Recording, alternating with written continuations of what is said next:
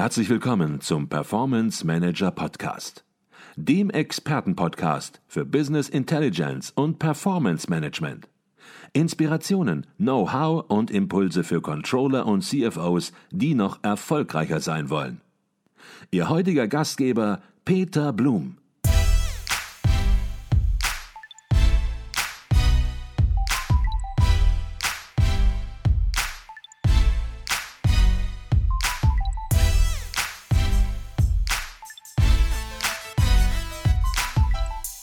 Jetzt machen Sie natürlich auch ganz, ganz viele Vorschläge und wenn viele sagen, Mensch, bis jetzt ist das, was der Professor Strauper gesagt hat, alles okay, kann ich unterschreiben, dann wird es jetzt gleich einige geben, die sagen, was hat er denn da für Ideen? Da kann ich gar nicht mehr mitgehen. Und deswegen wollen wir jetzt darauf zu sprechen kommen. Ihr aktuelles Buch, das lautet Grundeinkommen jetzt. Also wir reden über das bedingungslose Grundeinkommen und der Untertitel lautet, nur so ist die Marktwirtschaft noch zu retten.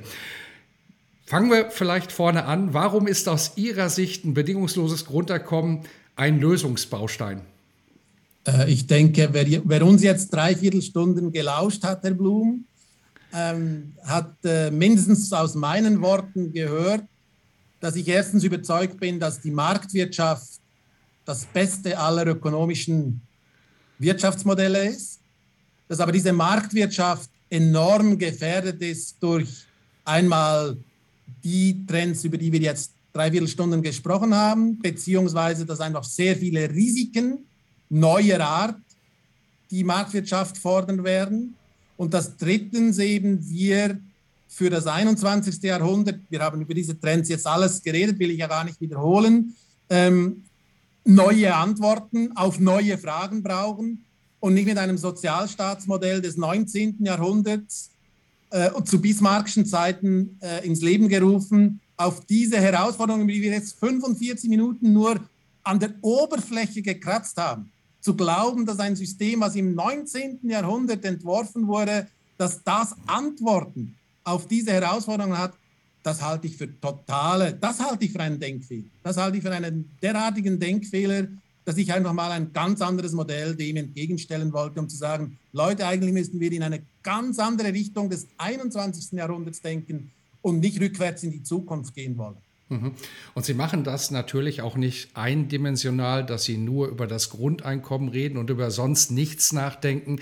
Damit verbunden ist im Grunde genommen auch ein neues ja, Steuermodell und das bedingungslose Grundeinkommen ist in dieses Modell eingebunden. Jetzt wird es natürlich schwierig, das Modell im Detail zu durchleuchten und zu beschreiben. Wer das sich vergegenwärtigen möchte, der ist natürlich eingeladen, Ihr spannendes aktuelles Buch auch zu erwerben. Aber vielleicht können Sie so ein bisschen den Flow, den Gedankengang des Buches einmal etwas näher bringen, damit jeder weiß, was erwartet mich, welche provokanten Gedanken, aber auch welche Ideen und Impulse, die ich dann mitnehmen kann, wenn ich mir das Buch durchlese.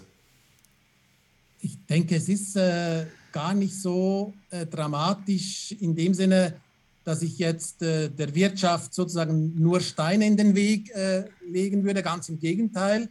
Das, das, das, die Grundidee des Buches ist, wir müssen ein System finden, bei dem nicht nur der Arbeiter oder die Arbeiterin äh, betroffen ist und Steuern zahlt und im Fokus alles äh, Tuns äh, steht, sondern auch der Roboter und das selbstfahrende Fahrzeug irgendwo seinen Beitrag zu dem, was wir als Sozialstaat bezeichnen, zu leisten hat. Das ist die Grundidee.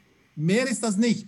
Und um nur eine ähm, Brücke zum Frieden äh, zwischen mir und der Wirtschaft zu bauen, beispielsweise entwickle ich das Modell in meinem Buch, dass ich sage, Unternehmenssteuern machen im 21. Jahrhundert überhaupt keinen Sinn mehr. Unternehmen zu besteuern, das war im 19. Jahrhundert und im letzten Jahrhundert einfach praktisch für den Fiskus, weil Unternehmen waren da, dann haben sie einfach diese Steuerquelle genutzt, weil es einfach war. Ökonomisch macht es keinen Sinn, Unternehmen zu besteuern. Wir sollten nicht Unternehmen besteuern, wir sollten Wertschöpfung besteuern. Das entwickle ich zum Beispiel im Buch, um einfach zu sagen, wir müssen ein Steuermodell schaffen für das 21. Jahrhundert, dass eben den Themen, die wir besprochen haben, gerecht wird, dass es eine digitale Datenwirtschaft sein wird und nicht mehr so stark eine warengetriebene Wirtschaft sein wird. Und das Grundeinkommen ist letztlich nichts anderes als eine ganz große Steuerreform. Und ich mache einfach auf 300 Seiten in meinem Buch mir die Mühe, Schritt für Schritt zu zeigen, was die Herausforderungen sind. Darüber haben wir jetzt 45 Minuten gesprochen und wie die Lösungen aussehen. Und da entwickle ich ein Steuermodell, dessen Kern ein Grundeinkommen ist. Aber noch einmal, eigentlich sollten mich alle Wirtschafts-CEOs, CFOs, ähm, Managerinnen, Manager äh, lieben dafür, weil ich äh, die Unternehmenssteuern auf Null senken würde. Mhm. Zumindest es sich anschauen, diese Ideen und die Impulse, weil ich bin davon überzeugt, eine halbe Stunde hat jeder dem zugestimmt, was Sie gesagt haben. Und dann muss man natürlich auch mal in Erwägung ziehen, dass auch das, wo man vielleicht im ersten Moment anderer Meinung ist, dass das vielleicht auch ein Teil der Lösung sein kann. Auch wenn man natürlich, weil das Thema ideologisch natürlich auch sehr vermint ist, hier auf einem schwierigen Terrain unterwegs ist und so differenziert natürlich ihre Vorschläge auch in den einschlägigen Medien nicht rüberkommen, so genau. differenziert, wie Sie das im Buch darstellen. Das ist genau der Punkt. Ähm, das ist jetzt natürlich der Werbespot, äh, der äh, sozusagen sein muss. Äh, da haben Sie völlig recht. In den Medien habe ich fünf Minuten oder, zwei Spalten Zeit, etwas ähm, vorzuschlagen. Und genau aus dem Grund habe ich mir ja die Mühe gemacht, das Buch zu schreiben, um auf 300 Seiten jeder einzelnen kritischen äh, Frage oder Einwand äh, eine, eine hoffentlich ökonomisch sinnhafte Antwort entgegenzusetzen. Und ich hoffe ja, Herr Blum, dass dieser Podcast auch von vielen Frauen gesehen wird. Und es ist auch ein Buch, bei dem ich argumentiere, dass Frauen und Jüngere ein besseres System als das heutige verdient hätten. Mhm. Wir werden das Buch natürlich in den Show Notes auch nochmal gesondert verlinken. Grundeinkommen jetzt, nur so ist die Marktwirtschaft noch zu retten. Wie war die Resonanz bisher, Professor Schrauper, auf Ihr Buch in Wissenschaft, Wirtschaft, Politik? Äh, ich mache das jetzt ganz kurz. Äh, wenn ich äh, das Geld hätte, eine, eine Praktikantin oder einen Praktikanten ähm, äh, zu finanzieren, dann könnte ich das auch wissenschaftlich äh, dokumentieren in aller Kürze, wie, wenn Sie älter sind, finden Sie das Buch schlecht. Wenn Sie jünger sind, finden Sie das Buch spitze. Wenn Sie männlich sind, finden Sie das Buch weniger gut. Wenn Sie weiblich sind, finden Sie das Buch gut. Das heißt, äh, die Kritik, ich, ich kann schon am Alter und Geschlecht abschätzen, ob Sie das Buch mögen oder ob Sie das Buch kritisieren werden. Mhm. Jetzt kommt ein harter Bruch zum Schluss des Podcasts und mir fällt auch keine bessere Überleitung ein, als direkt zum Punkt zu kommen. Die letzte Frage bei uns im Podcast, ist immer die gleiche und die möchte ich auch Ihnen stellen und bin gespannt auf die Antwort, denn die lautet, man hat den Eindruck, bei Ihnen läuft es sehr gut. Sie machen viele Vorschläge. Natürlich ecken Sie hier und da auch an. Aber es mag auch so gewesen sein, dass Sie mal einen Fehler gemacht haben, dass Sie mal etwas falsch gemacht haben. Sie äh, äußern sich schon und sagen, da war wahrscheinlich nicht nur ein Fehler im Spiel. Jetzt ist es so, wir wollen nicht jeden Fehler besprechen, sondern natürlich den Fehler, wo Sie sagen, Mensch, da können andere vielleicht was raus lernen aus dem, was ich gemacht habe. Das würde ich heute anders machen. Gibt es da etwas, was Ihnen spontan einfällt, was Sie öffentlich machen wollen und können? Äh, ich, ich mache das natürlich jetzt beruflich vor allem fest und ähm, da habe ich viel mehr Fehler gemacht, als mir jemals sozusagen lieb ist. Und ich denke, gerade wenn Sie jetzt über Kritik auch gesprochen haben, ich kriege bis heute um, um die Ohren geschlagen, äh, dass ich mich äh, unter anderem zweimal ganz, ganz stark vertan habe bei Prognosen.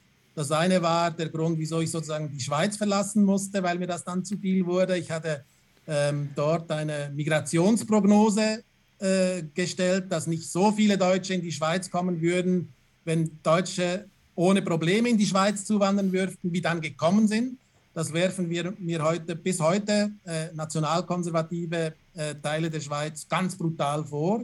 Und die zweite Fehlprognose habe ich äh, gemacht, ähm, während der Finanzmarktkrise, als ähm, die Notenbanken begonnen haben, Geld in den Umlaufkreislauf äh, zu pumpen, dass ich gesagt habe, das wird Inflation produzieren.